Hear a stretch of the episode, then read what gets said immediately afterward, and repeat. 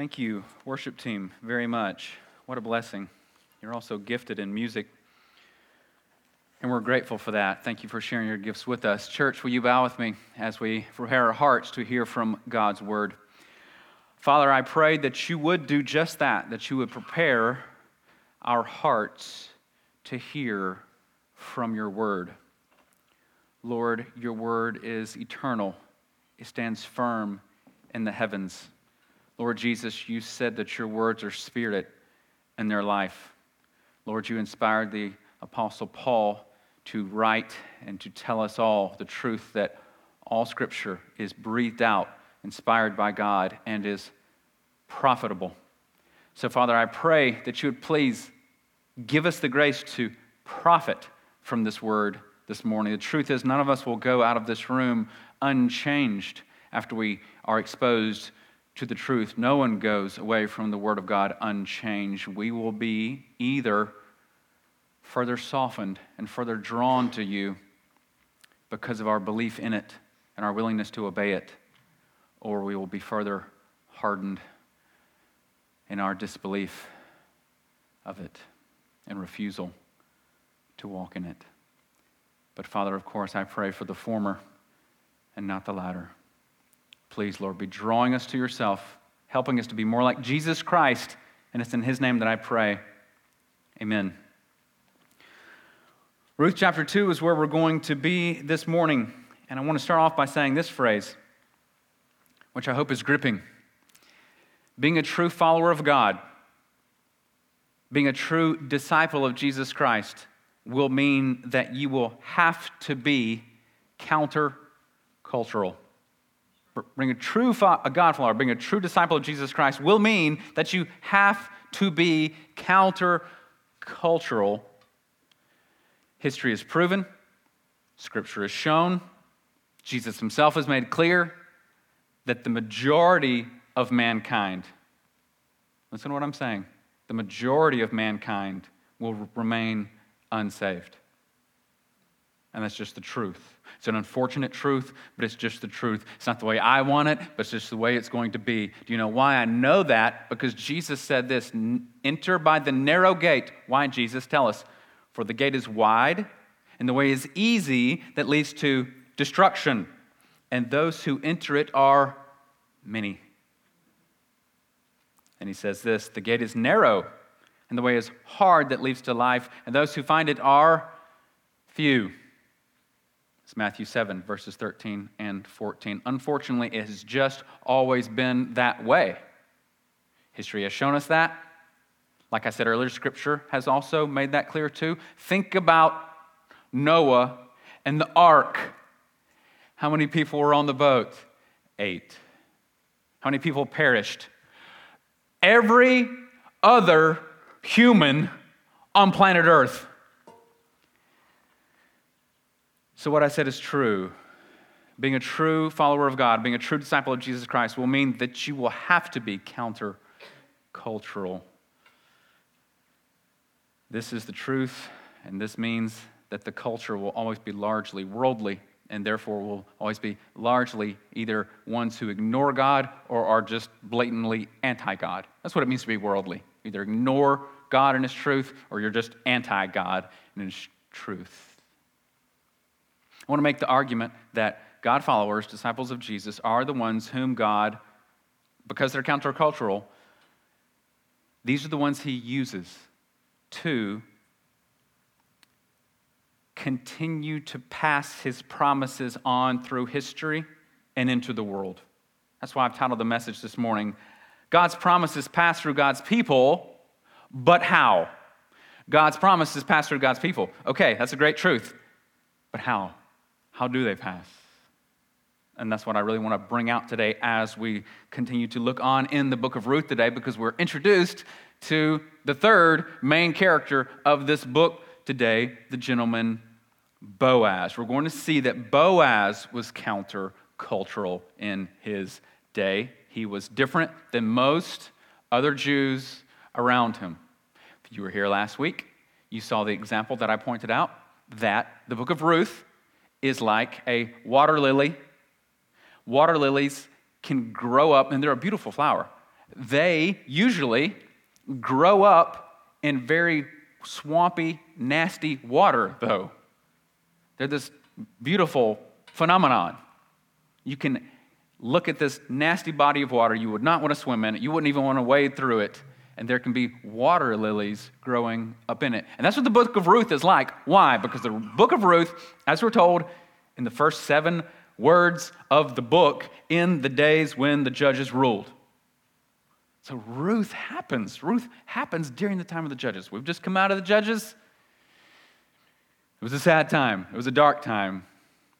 And it's so nice to have this just cool drink of water in the book of Ruth now to look at people who are committed to following the ways of the Lord. So let's get right into it then, because chapter 2 tells us this. Now, Naomi had a relative of her husband's, a worthy man of the clan of Elimelech whose name was Boaz. And Ruth the Moabite said to Naomi, Let me go to the field and glean among the ears of grain after him whose sight I shall find favor. And she said to her, Go, my daughter. So here we're back with Ruth and Naomi again. Remember, chapter 1 started out bleak, sad, even, you might say, bad for them. Naomi is the mother in law. Her husband dies in this foreign land. Why are they even there? Because of a famine. Bad situation, got them there. Then while they're there, her husband dies. Then she gets these beautiful daughters in law, two of them.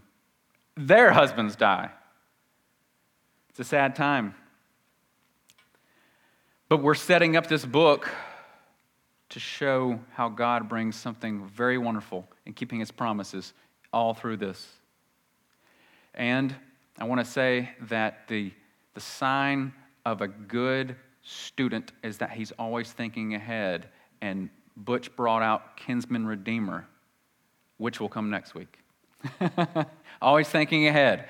He is introduced this week, but we don't get that fact yet. Exactly, we sort of do. That he's this kinsman redeemer, but it really comes out strong in chapter 3, for sure.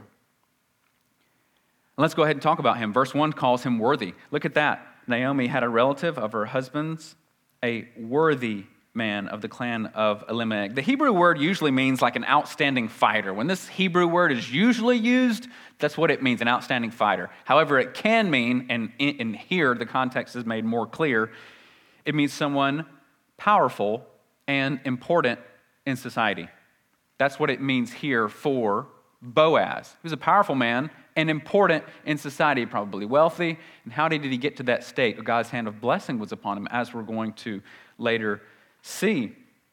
So we're set up. Now, get this the narrator tells us in verse 1 that he is this uh, relative. We don't get that yet until later in the chapter, though. But we, I mean, Ruth is not told this until later. But, but we get it just to kind of set things up because God's providential hand is working through all this. Naomi only sees bitterness. Remember? That's where we ended last week. She only sees her circumstances as bad, bitter, dark, bleak, horrible. She feels like God's against her, even. What she doesn't realize is God is setting up everything to show that He is going to include her Ruth and Boaz in a promise that he made hundreds of years before this. A wonderful promise that actually we are even getting to experience the blessings of. A promise that God made to Abraham. Back in Genesis chapter 12, God chooses Abraham and he says, I'm going to bless you, and you're going to be a blessing.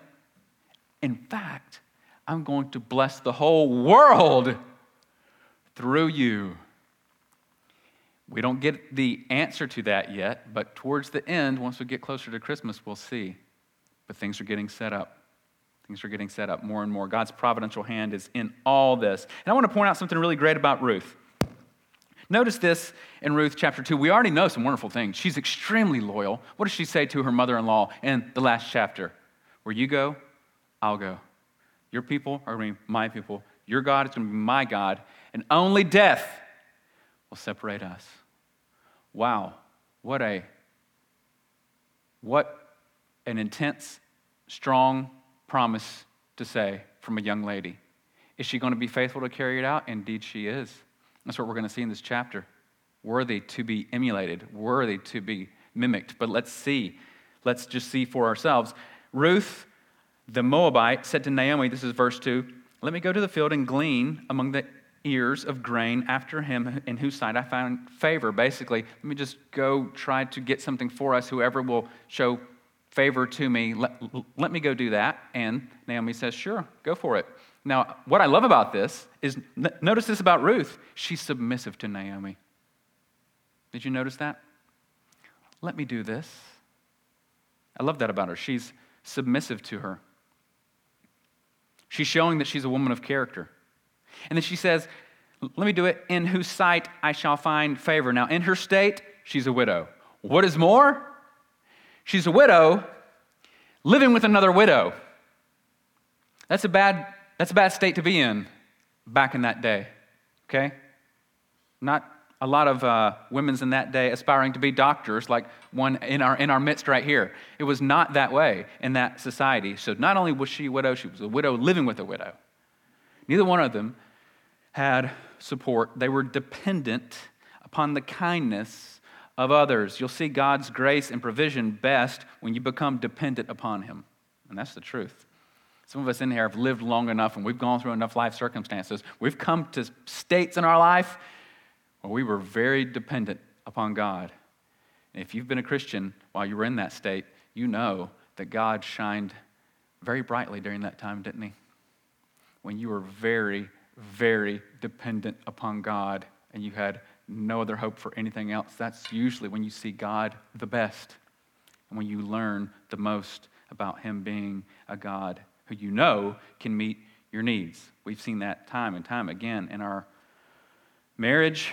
Um, he's been very faithful to meet our needs when we thought things were very, very bleak. And I've got, I could share a lot of stories you'll see God's grace and provision best when you become dependent upon Him. And that's what state she was in. Now, I love this part how verse uh, 3 says So she set out and went and gleaned in the field after the reapers, and she happened to come to the part of the field belonging to Boaz. It just so happened. I love that. It just so happened, number one, to be the time of harvest. It just so happened. Remember, they just arrived in Bethlehem. And it just so happens to be the time of harvest. And she just so happens to find favor to glean at the first field she comes upon. And it just so happens to be the field that belongs to Boaz, this relative of Ruth's deceased father in law. Far too many coincidences stacked up upon one another here. This is nothing but the sovereign hand of the Lord at work behind the scenes, moving and orchestrating Ruth's steps and circumstances. And that's what we're supposed to see in this book. It's a beautiful book. I love this book because we see God working and doing everything. Not a moment of this was outside of the sovereign control of the Almighty. Not a moment. R.C. Sproul once said if there is one rogue molecule that's outside of God's sovereign control, then he's not sovereign. Even the electrons spinning around the atoms are finding their course because God is moving them to do it. Everything is orchestrated by the hand of God. And that's what we see here. She just so happens to find this field. It just so happens to be Boaz's. What do you know? I had a professor in seminary, um, Donald Whitney, and he had a friend once that said to him, Well, don't you think that, you know, maybe these things that are happening are just coincidences and in your life? And because he was sharing some things with him, he said, Well, if they are, what I found is there's a lot more coincidences happening in my life when I pray to God. God orchestrates our steps. Look at this, verse 4. And behold, Boaz came from Bethlehem, and he said to the reapers, The Lord be with you. So here we have a man using greetings with the name of Yahweh within them. I like him already. They answered, The Lord bless you. Just a familiar way to greet one another in that day among true God followers. Then Boaz said to the young men who were in charge of the reapers, Whose young woman is this? Sees a woman in the field he doesn't recognize. And the servant who was in charge of the reapers answered, She is the young Moabite woman who came back with Naomi from the country of Moab. She said, Please let me glean and gather among the sheaves after the reapers. So she came and has continued from early morning until now, except for a short rest. Now, what's interesting is this. I've shared with you before that in the law of God, specifically in the book of Leviticus, God made provisions in the law for the poor, widows, orphans. He made provisions for them to get food. People who were um, gathering crops were not supposed to gather the very edges of the field. These were to be left. People who had vineyards were supposed to leave a little bit on the very edges of the field, too, of the grapes. The poor, widows, orphans were allowed to go and get these. According to the law of God, they could do this. What I love, though, is she doesn't take that as a right. She asked if she could glean here, she asked for permission. It was a right of hers, but still, she asked for permission. That's why it says in verse 7 when he's reporting this, she said, Please let me glean. Even though she had every right to do so. She's humble. I like her. And she's been doing this from early morning until now, except for a short rest. She is a worker. She's not just sitting back and saying, Hey, get that for me. You, get that for me. I don't feel like getting it. Now she's been working all day. She realizes, My mother in law, Naomi, is in a bad state. I'm going to bless her. I'm going to get out here and I'm going to provide enough for both of us. Don't you love that? When people in the body come alongside you when you're hurting and help you. We're supposed to help each other. Iron sharpens iron, so when man sharpens another. Don't you love it when people come beside you? Like I told you last week, we're all under encouraged. Don't you love when someone comes alongside you when you're hurting and says, Let me help you? And that's what we see Ruth doing. Wonderful woman, very loyal. Very loyal. I want to also point out something, and you might not even pick up on this, but I, I picked up on it. I like the men that um, Boaz has employed here. Uh, I picked up on something that this man said, and it, it, it made me realize that this man is um, one of the men like I like to encounter. He's very committed to the truth. He adds a detail he didn't have to add. But I've met people like this. Look at this. In verse 7, she said, Please let me glean and gather among the sheaves after the reaper. So she came, and she has continued from early morning until now, except for a short rest. Why did he feel like he had to add she, she took a short rest? Why did he feel like she had to add, but she took a small break? I'll tell you why I think. I think because he's a truthful man. He mentions Ruth's short break, even though it wasn't necessary. He's a man of conscience. I've met people like this. They feel like every, everything that comes out of my mouth needs to be based on the truth. I can't rest right unless I know that I've shared all the truth. Now, I don't mean, I don't mean, let me just explain it this way. I can tell when I'm speaking to someone whose conscience affects his speech. That's what I mean and his speech shows that he's a man who believes truth is important. Like if I was sharing something with you and said, Yeah, I've been working all day.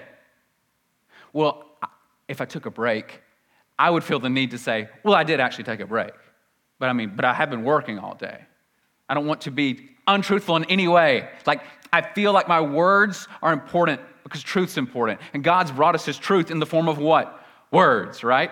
So words are important, and our words are important. And this man, I like him. I like who Boaz is hiring. This man has a conscience. He feels like, you know, I, I need to be truthful in everything I say. She's been working all day up until now. Well, she did take a short break, but she's been working all day. Why are you laboring that, Cohen? I'm laboring that to say that I like people whose consciences are affected by the fact that they believe there's such a thing as truth and that truth is important. And I like this guy too. I like Boaz so far. I like Ruth so far. I even like Boaz's employees. Character is just oozing out of these people so far. We did not see a lot of that in Judges. And now we're getting an overabundance of it. We're supposed to see that. It's this lily growing up in the swamp. And I love it. Then Boaz said to Ruth, Now listen, my daughter. It's just like a term of endearment, okay? Do not go glean in any other field or leave this one, but keep close to my young women. Let your eyes be on the field that they are reaping. Go after them. Have I not charged the young man not to touch you? And when you're thirsty, go to the vessel that they drink out of, that the men have drawn. Verse 10. Well, let me just stop there before we go on because her response is quite unique too.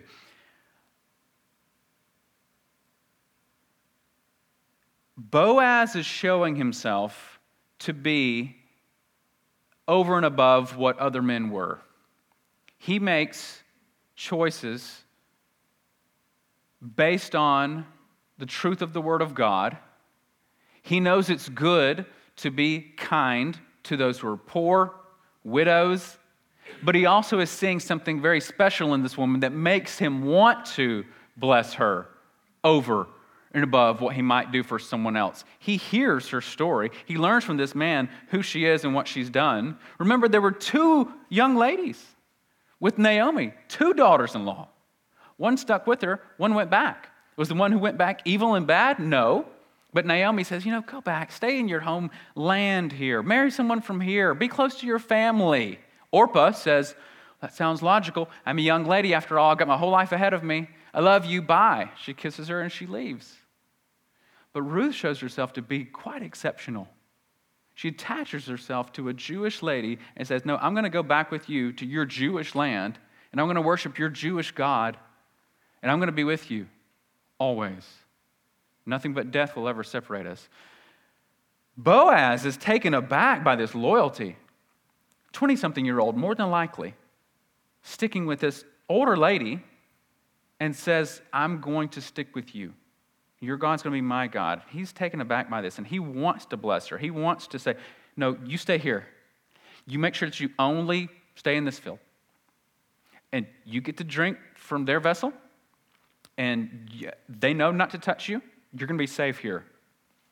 So, what do we see about Boaz so far? Let me point out some, some things that I believe why God continues to pass his promise through the time and through the world through Boaz. These characteristics, because of what Boaz possesses and because of what Boaz offers. I've got a slide for this here so that you guys can not forget it. Boaz possesses character and compassion. Boaz offers provision and protection. But why? Why is he so different? from everybody else that we've seen? Why is he so different from all the other Jewish men that we've learned about, it seems, during the time of the judges?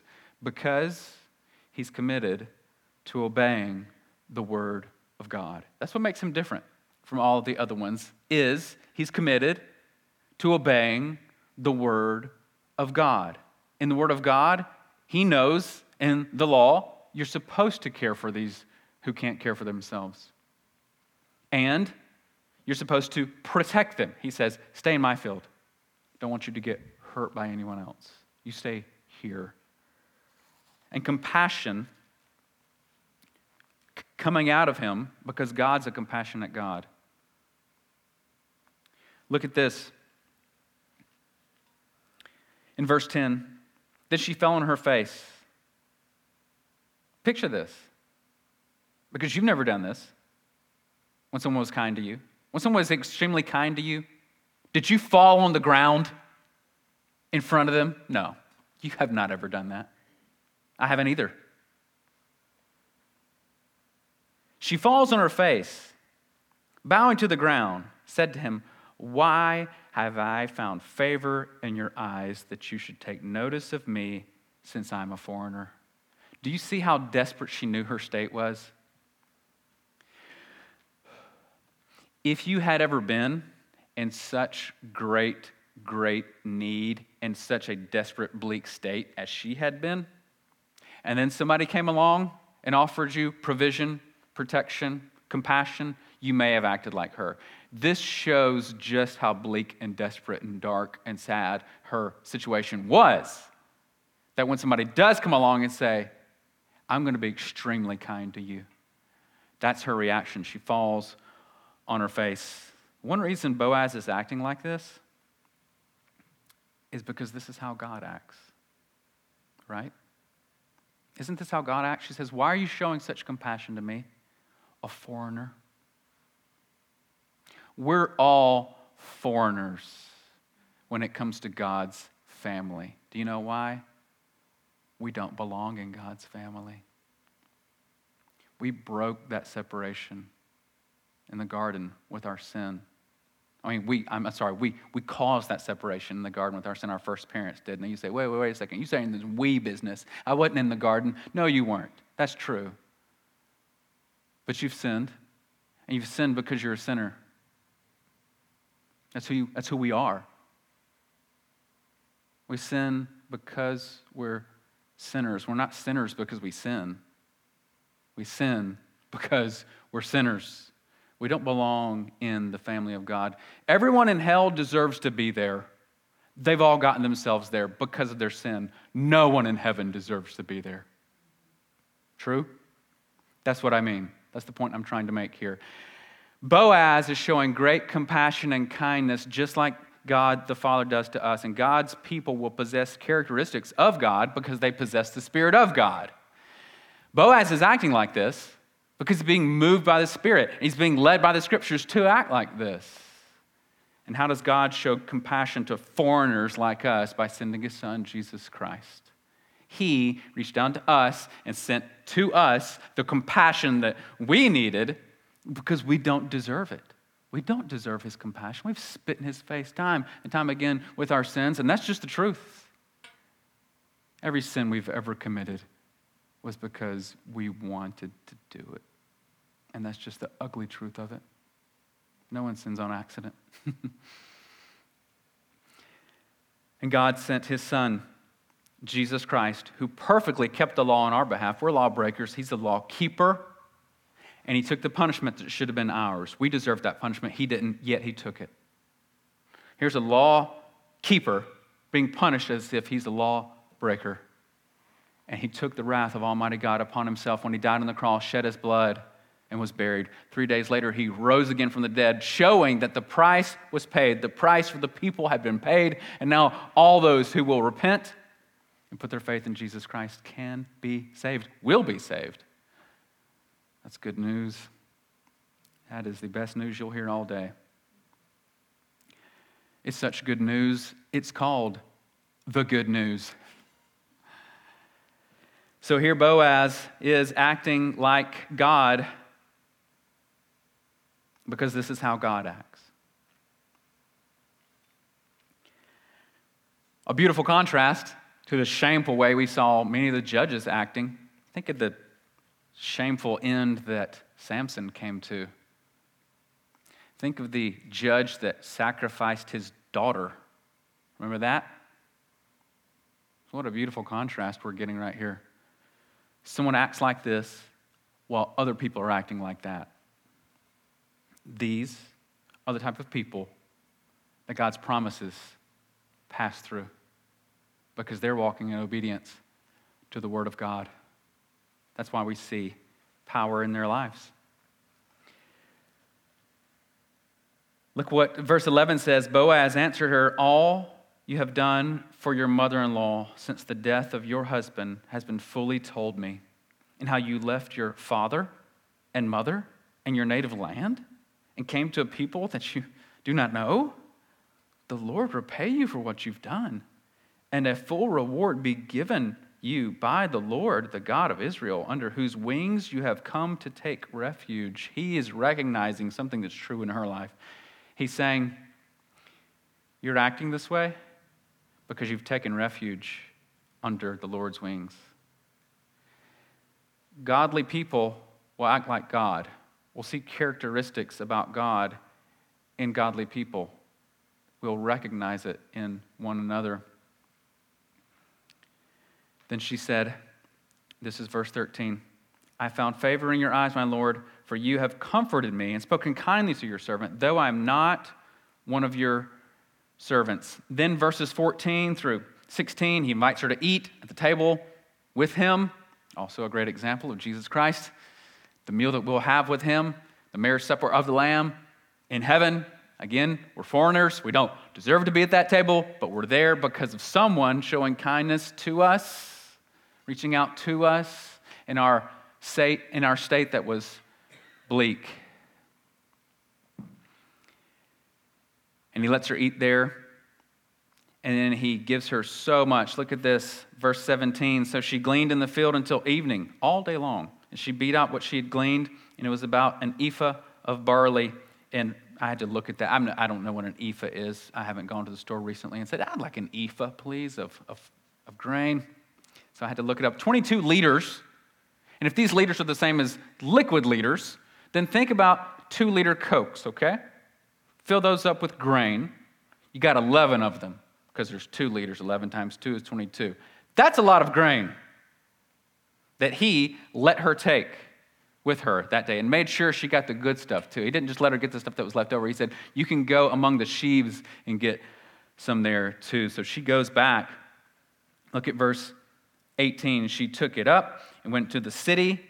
Her mother in law saw what she had gleaned. She also brought out and gave her what food she had left over after being satisfied. Because remember, Boaz lets her eat at the table. She doesn't eat everything he gives her, he gives her in abundance. So she takes them home with her.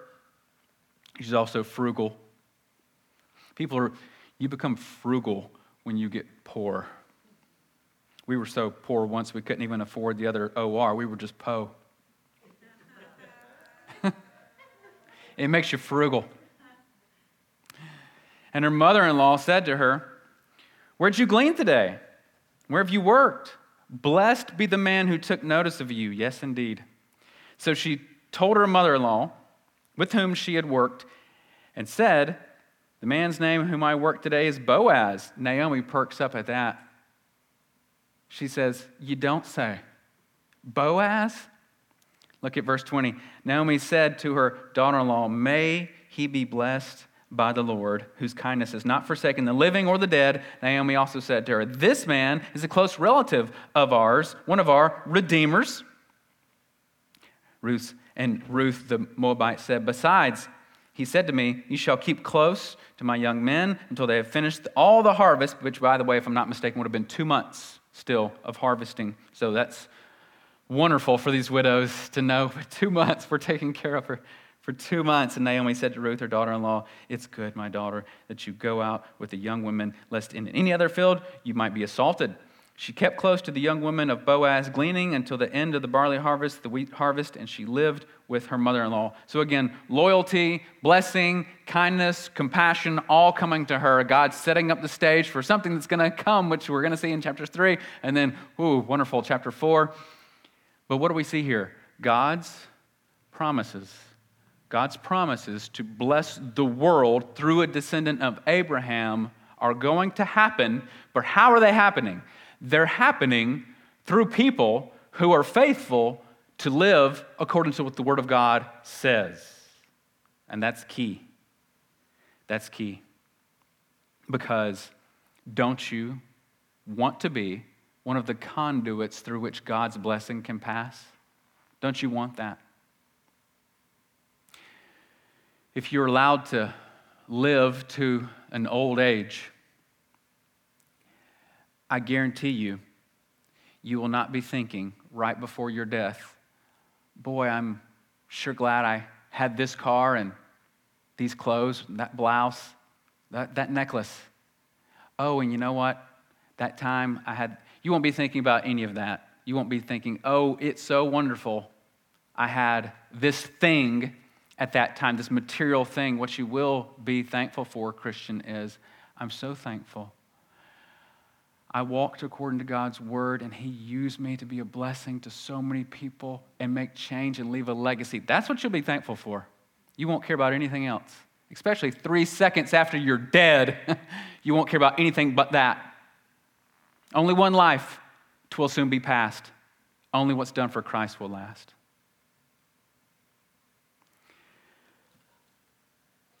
There are promises that God's made to us too, that we can be the conduit through which they pass to others. Did you know that?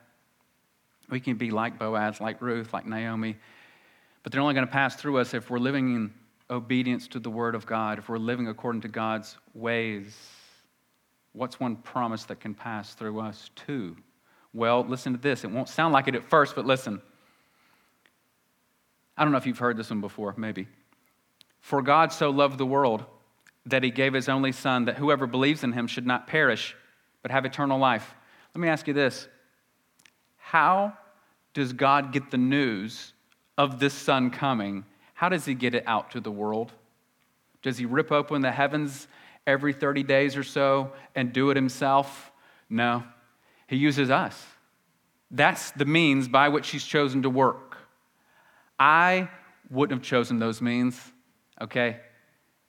Because I know humans and I know Cohen really well too. I would have chosen different means. But God's all wise, and He's chosen to use His people, these vessels, just vessels of clay, which are holding a precious, precious gift. And we're to give it out to people. That's how people are going to hear about this Jesus, and that's how they're going to believe is if we tell them. And if we're obedient to the word of God and give the truth out, guess what? Some people are going to believe and have eternal life. Every single one of you in here who is saved, someone shared the truth with you so that you could be saved. I'm not saying those people saved you, the Holy Spirit saves you. But the message, that's our portion to give it out to others, right? How about this one, John 8 36? So if the Son sets you free, you'll be free indeed. That's a, that's a promise. If the Son sets you free, you're free indeed. Well, how are you even going to hear about the Son so that you can believe in the Son, so that you can be set free by the Son? We've got to share the message, we've got to give it to people. We have to be that conduit of blessing through which it comes to others. What about Romans 8 28? Again, not sure if you've heard this one. And we know that for those who love God, all things work together for good to those who are the called according to his purpose. And we know that for those who love God, this is very conditional. It doesn't say, and we know all things work together for good for people who really, really hope that it will. It doesn't say that. It says, and we know that all things work together for good to those who love God, who are the called according to his purpose. So this is very conditional. You can't love God unless you know God. You can't know God unless you hear about God. You're not going to hear about God unless someone tells you about that God, someone in some way, somehow. And listen, just like my old pastor told me once, he said, even if all you can do is stand there slobbering on yourself in fear, handing somebody a gospel tract, that's enough. that's enough. Which was encouraging for me back then because all I could do was stand there and slobber on myself in fear and hand people a gospel tract. but I grew and I realized you know what? People that disagree with me about Jesus, they don't then turn around and stab me. They just make fun of me, and then I move on and I still live. But for some reason in your head, you think, I'm going to die. They're going to stab me. But then you realize, no, it's, it's, it's not that bad. And once you get rejected a few times, you get thicker skin. You have to be a counter cultural conduit for God's blessing to pass through you. Listen, no one's going to persecute you for not stealing, not lying, not committing adultery, and not coveting. No one's going to persecute you for that. Okay? Christians will be the best citizens and the best employees. They should be. But also, as a Christian, you will get persecuted, though, not just for living how you're supposed to live, but also by believing what God's word says about what sin is. You will get persecuted for saying, murder is wrong. The masses will agree with you about that. But then when you say, no, no, no, all murder, murdering little babies in the womb too, That's also a sin. No one's going to be angry at you if you say adultery is wrong, but the masses will stone you if you say, but I but the word of God also says all sex outside of marriage is wrong. Homosexual sex too. You will get punished for that, won't you? So you will have to be a counter cultural Christian in order to be that conduit of blessing and promise to keep coming through the rest of the world. You will have to be. Will it mean that you're disliked? Absolutely. Will it mean that even some of you might even lose your job? Probably. I know a few people in this room, I think, I know, well, Jeff Berry's not here. I know he lost his job because he refused to lie. We've lost a job once because we were honest. And I've left a job because I refuse to be dishonest. You're going to lose friends, you're going to lose job, the world will hate you, you'll probably get paid less, all kinds of things. but if God is pleased with you, it doesn't matter who you displease, does it? And if all men are pleased with you, but God is displeased with you, hmm, you don't want that either. Jesus said, Woe to you when all men speak well of you. I used to really be confused by that. And I'm almost done, guys, okay?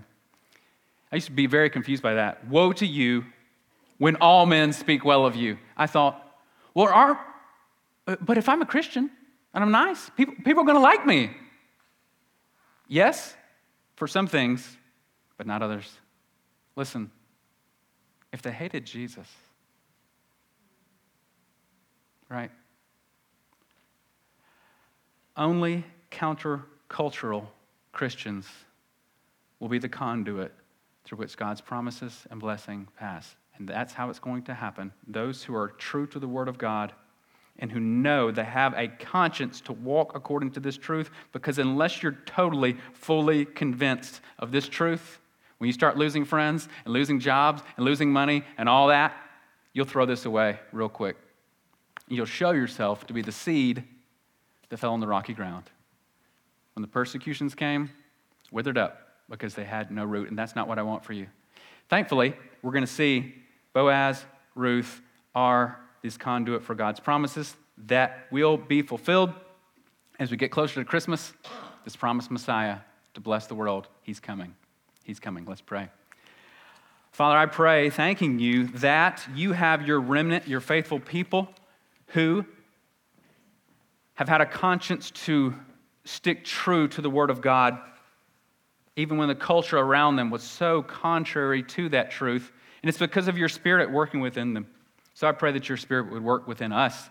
Lord, please strengthen us. Please help us, and please convict us in areas where we need to be changed or corrected or helped or made stronger. Lord, help us to be more like your dear Son.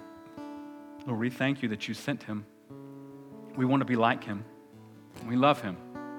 We pray this in his name. Amen.